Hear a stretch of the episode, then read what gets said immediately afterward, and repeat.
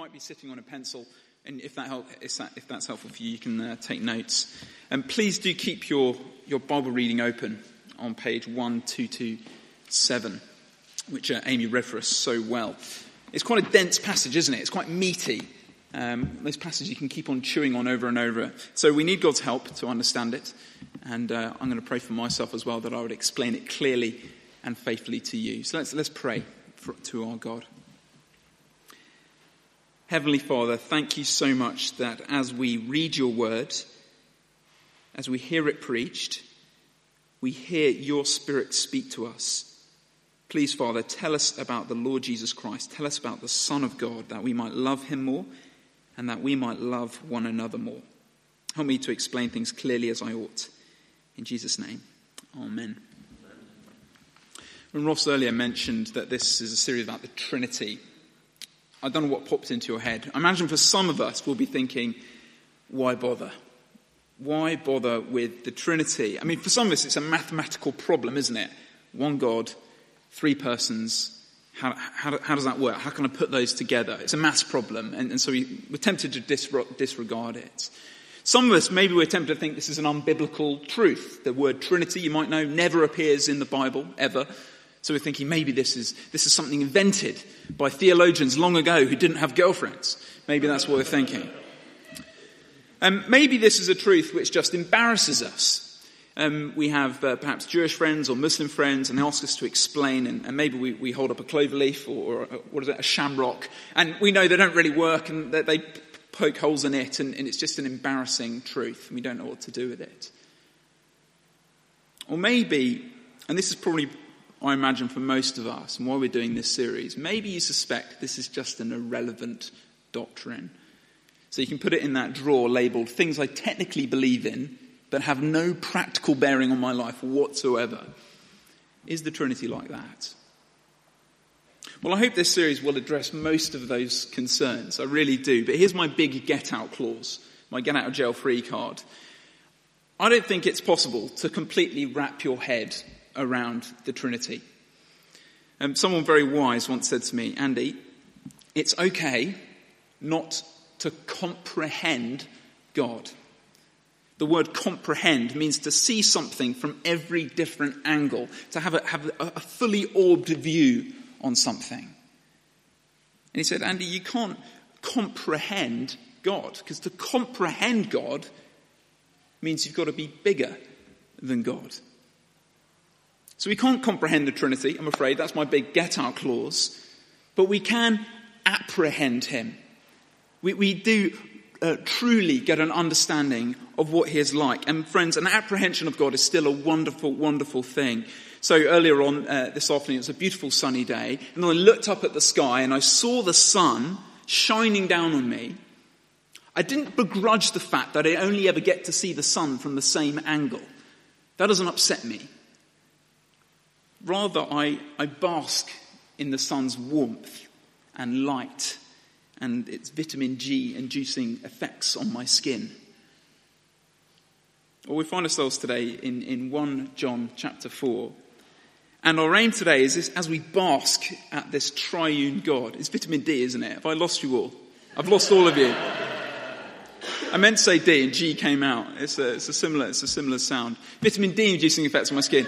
Or are you laughing at the fact that I'm completely pasty and you don't think, you don't think I've seen an ounce of sunlight recently? Maybe, maybe it's that. Well, here's our aim. Now I've brought you back on board. Here's our aim is as we bask at our triune God, as we truly apprehend him as he really is, that we are changed by him, that we begin to glow more in love for him and in love for one another. That's, that's our big aim tonight, by way of introduction. You, will see on your handouts, and a rather um, terrifying handout, we have five points. I rarely preach sermons with five points. But uh, I think there are five things to learn about God's love in this passage. And, and firstly, on your, on your handouts, God's love is triune. God's love is triune. That means God's love is rooted in his Trinitarian nature. Look down with me in your Bibles to verse 7. Um, if, you, if you've got a Bible open, look at verse 7 with me, if you would. It says this Dear friends, let us love one another For love comes from God. Everyone who loves has been born of God and knows God. Whoever does not love does not know God, because God is love. Now, the very eagle eyed amongst you here tonight will have noticed that the Trinity isn't explicitly mentioned in those verses.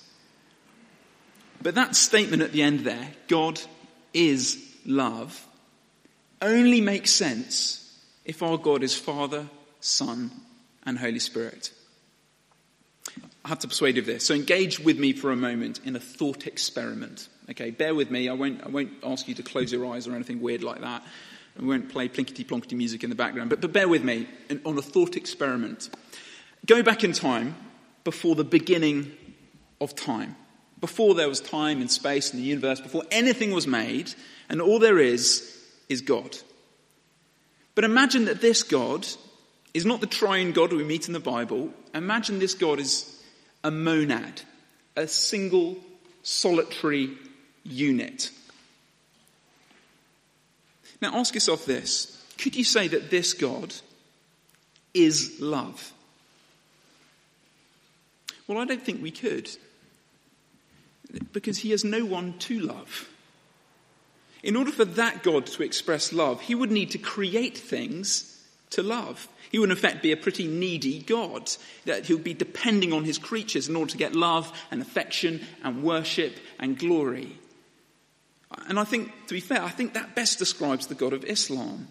But that is not the God of the Bible. Our God is love because our God is triune. He is Father, Son, and Holy Spirit. Back in John 17, which is um, John's Gospel, uh, Jesus describes how the Father loved him from before the creation of the world. You see, way back in eternity past, the Father had this perpetual love for the Son and the Spirit. The Spirit had the love for the Father and the Son, and the Son had this love for the Father and the Spirit. And in their overflow of their love for one another, they made us. Our God isn't a needy God, our God is triune. Now, if all of that sounds a bit philosophical uh, for your liking, and maybe I've lost you, maybe you want a bit of a, a tangible expression of God's love, we'll just look at the next verse, verse 9. This is how God showed his love among us. He sent his one and only Son into the world that we might live through him. You see, if it weren't for Jesus, we would never even know about the triune God of love.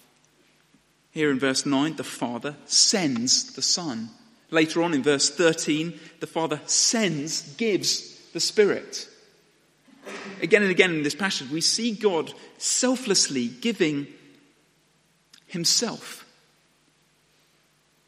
His self giving is tied to His very nature. God's love is triune. Sometimes there's, um, when I go to the newsagents just down the road there, I, I pop in to buy milk or something like that, and um, I rarely have any change. So I pull out my wallet and, and, I, and I find what I have, and normally I have to end up paying with it with a £20 note because they pay vicars so much here. And, um, and, uh, and when I hand the man my £20 note for my 59 little bottle of, uh, 59p um, bottle of milk, he, he gets slightly narky, a bit angry with me. And because he, I look a bit of a suspect character, he always holds it up to the light um, to see whether it's uh, the real thing. Because he notes they can be counterfeit, can't they? Or they can be the real thing. Well, that's what John's doing in this passage. He, he's, he's listing various different pieces of evidence which mark Christians out as the real thing. Here you want to see the Queen's face and you want to see that dotted line going solid, don't you? Well, John, he wants to, he wants to give us pieces of evidence that help us know that we're real Christians and not counterfeit Christians. And one telltale sign that we are genuine Christians is found in verse 7. Go back with me, verse 7. Dear friends, let us love one another, for love comes from God. Everyone who loves has been born of God and knows God. Whoever does not love does not know God, because God is love. If you're here tonight and you want to be certain that you belong to the triune God, if you want to know that you've been born of Him, well, the application of this first point is, is that we should check for a family likeness. Um, at another church a while back, I did an all age slot uh, for, for the children in the morning service. And, and what we did, we, we, we, got all the babies in church and we, we, got them up at the front. We sort of sat them next to each other. It was chaos. And, um, and then we got all their dads to stand behind random babies.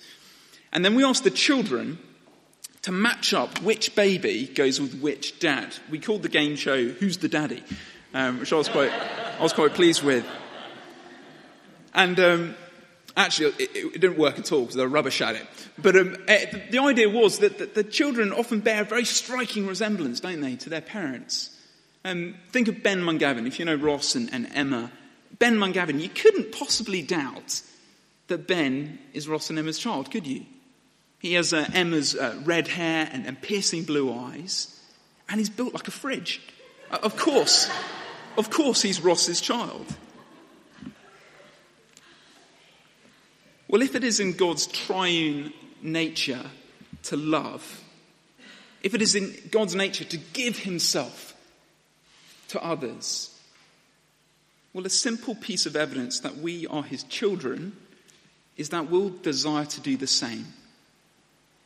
We will seek to find ways in our church gathering to give ourselves to others here for their benefit, for their glory for their well being. John's going to circle back round to these ideas uh, later, so we'll, we'll, come back to these ideas. But there's our first point God's love is triune, so check for a family likeness. Here's our second God's love is undeserving. Look down with me again to verse 9 in your Bibles. Verse 9. This is how God showed his love among us. He sent his one and only Son into the world that we might live through him. This is love.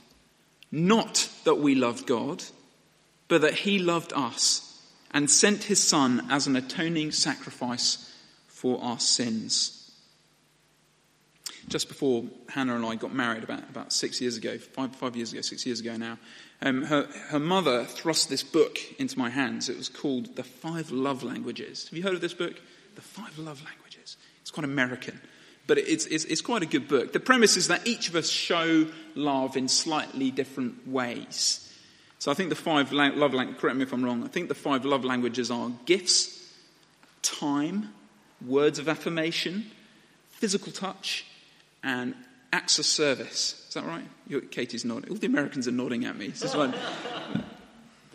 And so those are the love languages. And I think that the challenge is therefore to work out which of the love languages your, your spouse appreciates most and to try and give them over to them in that way. It sounds like Hannah is all five love languages. High maintenance. You have to be quite a husband. Well, how is it? How is it that God the Father shows his love to us? Well, just think of those five love languages. He, he offers his one and only Son to us as a as a gift. His son takes on human flesh, and he lived amongst us for a time of 33 years. He, he spoke wonderful words of truth and wisdom and affirmation. He touched lepers. He spent time with sinful, broken people like us. And in the ultimate act of service, he gave up his body as an atoning sacrifice for our sin. That's remarkable love. But what makes the Father's love even more remarkable isn't just the cost of this gift, his only Son. It is the recipients of the gift,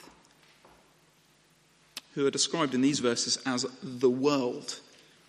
Now, when you and I talk about the world, we often talk about planet Earth, the globe, the things going on in it. But in John's Gospel, he usually uses this phrase as, as a code for describing the messed up world that we live in. It, kind of stands for all of humanity united in hostility against God. So our, our lovelessness, and our selfishness, our ingratitude, and, and our pride, and our lusts. See that the world by nature walks in darkness on this road leading to eternal death. It's funny, earlier on in, in John's letter here, he, he says this God is light, but in him there is no darkness at all. So we've got this serious problem. God is light. He must punish the world, our, our sin. But God is love. And it's his nature to give himself. Well, how can we reconcile these two things? This just, holy, perfect God who is love. And the answer is found at the cross. Because there and then, wrapped in human flesh, the Son of God died in our place. He bore God's wrath. He swallowed our darkness so that we might have life and light a while ago when, when Hannah and I were moving to, to Hampstead, we, we, we, you know that thing when, when, you, when you end up moving house, you end up packing away all the boxes, books into boxes. And, and I often get distracted when I'm packing. I end up sort of flipping through every book I come across and I never actually get anything done. And one of the books I came across, funnily enough, was my old school hymn book, um, which, uh, which sort of sent me back a number of years. And the funny thing about old hymns is often they're really, really, really, really good words but often just dreadful tunes. That's the funny thing I find with them. But when I came across this, I started using it again in my quiet times just to, just to read through some of these. And I came across this really old hymn from 1624. And it says this you might have heard it My song is love unknown. My Saviour's love for me, love to the loveless shown, that they might lovely be. Oh, who am I? that for my sake, my Lord should take frail flesh and die. God's love is undeserved.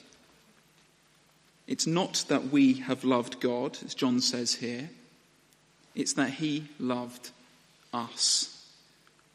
Perhaps you're here tonight and you're, looking in on spiritual things, you're interested in this sort of stuff. You must understand this. Christianity is not about what we do, It's not about my love for God or my love for people.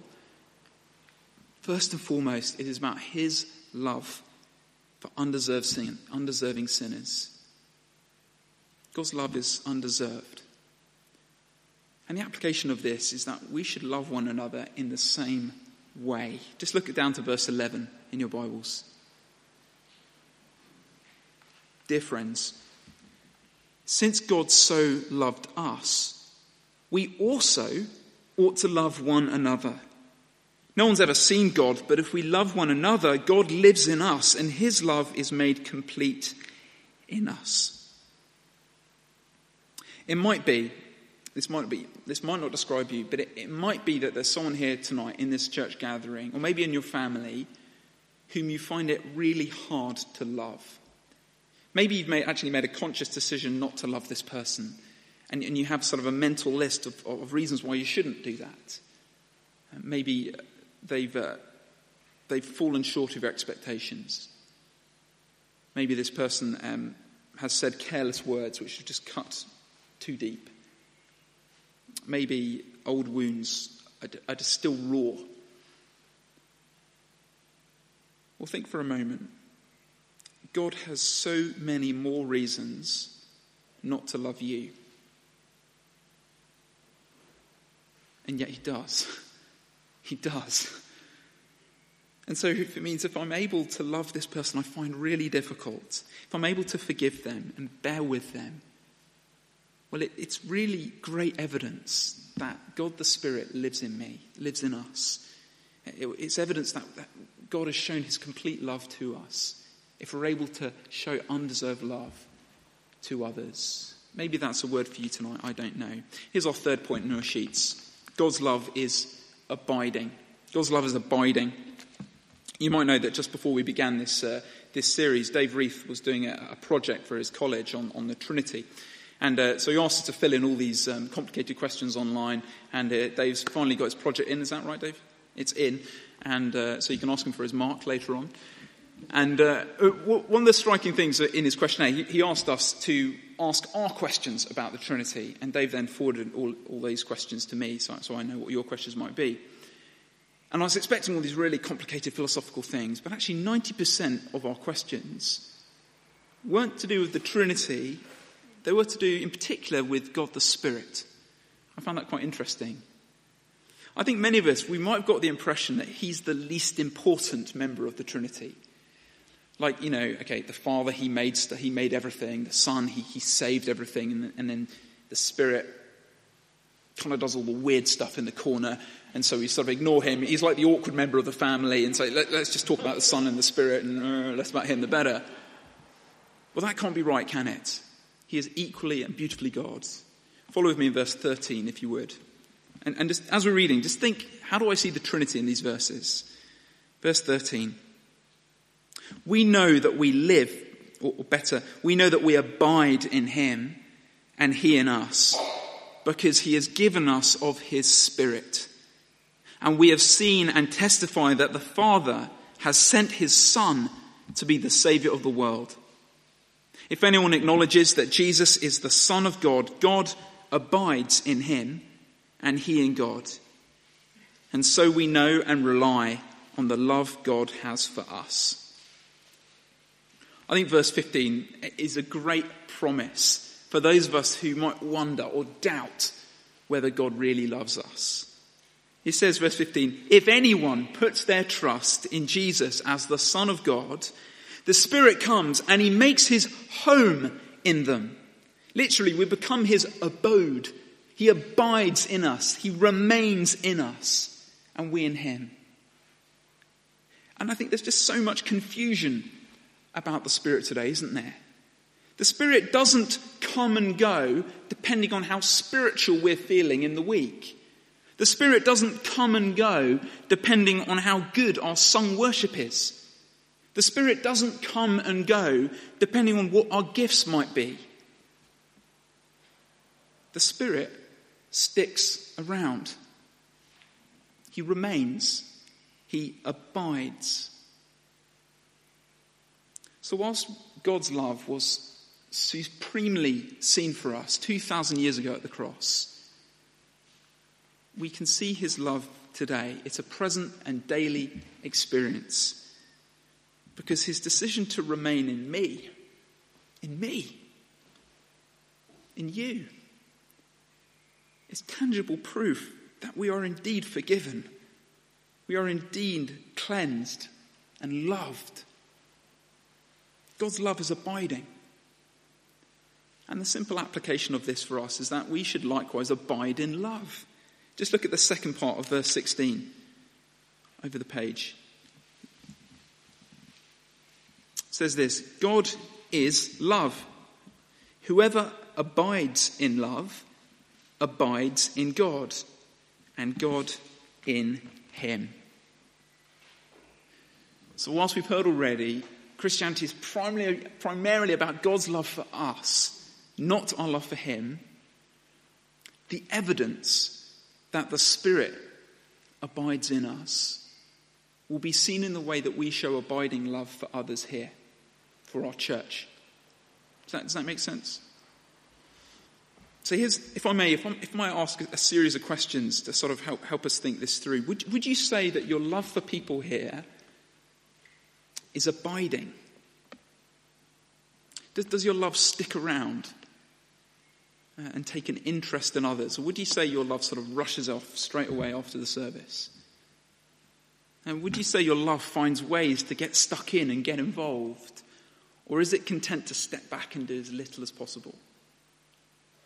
Does your love continue into the week, you know, into your small group, into your home, into your workplace? Or is your love just left as a Sunday evening thing? You see, as John holds up this banknote to the light, he wants us to assure us that we are the real thing.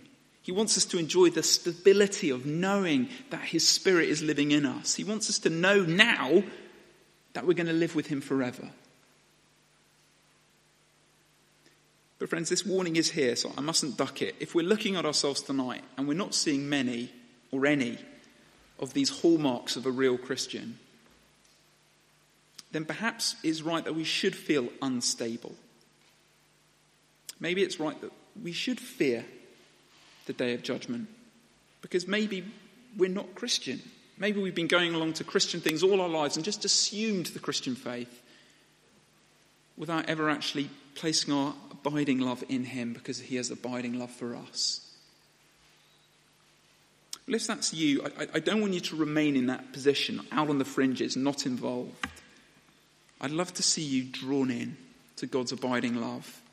And here's our next point, very briefly God's love is complete. Look down with me, verse 17.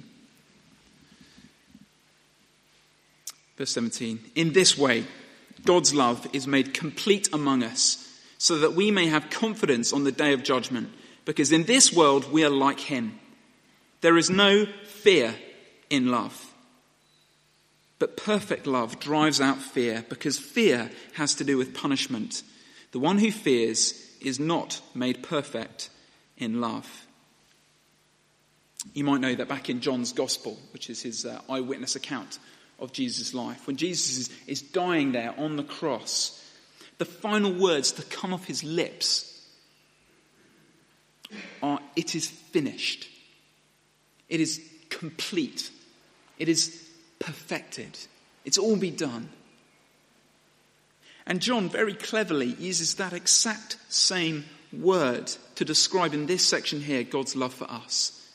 So just look down to verse 17 again. God's love is made complete, finished among us, giving us confidence for the day of judgment. Verse 18, his love is perfect, finished, complete, and ought to drive away any fear of judgment. So, again, friends, if you want to know tonight, this very evening, what will happen on that final day of judgment, go back to the cross. Go back and gaze at the Son of God hanging there and ask yourself this simple question Is anything lacking in his blood? Is anything there insufficient? Was anything there left undone? And of course, the answer is no. God's love is complete, which is a beautiful thing because it means our salvation is complete. But the application of this for us is that we, we ought not to have any fear. We, we don't need to fear the day of judgment because Christ has done it. It's not about what we do, it's about what he has done. But before I pray and before I sit down, here's one very last brief point God's love is commanded. Let's finish this passage off. Verse 19. Verse 19.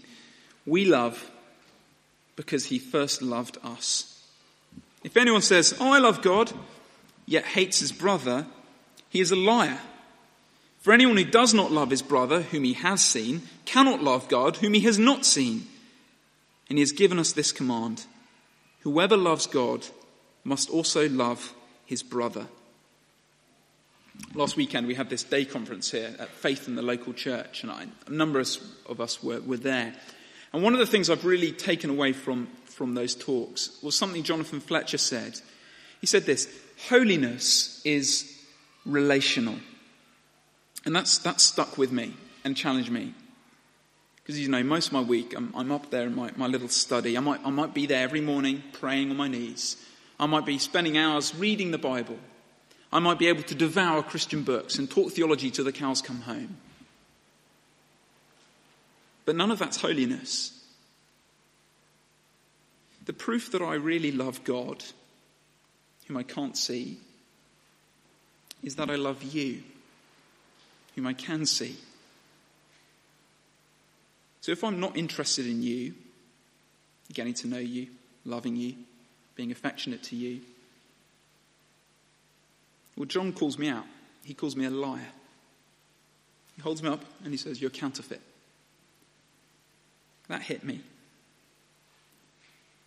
But here's the hope. As I begin to apprehend the Father, the Son, the Holy Spirit, our triune God, I have to marvel at his self giving, triune love. I have to bask in his undeserved love. I have to enjoy his abiding love. I have to rest secure in his complete love. And my prayer is that gazing and apprehending this wonderful, beautiful triune love, it would then overflow in how I love you. I will try and love you by giving myself, loving you at personal cost, loving you undeservedly, maybe, loving you abidingly, loving you completely. That's my prayer for myself. But is that, is that your prayer tonight? Verse 19, John says, We love because he first loved us. I'm going to leave a moment just to, for us to think for, for a mo, and then, um, and then I'll pray. Maybe you just want to call to mind things which you're really grateful to God for, and maybe some tangible things you'd like to change, having heard the Spirit speak to us tonight. Let's just have a moment.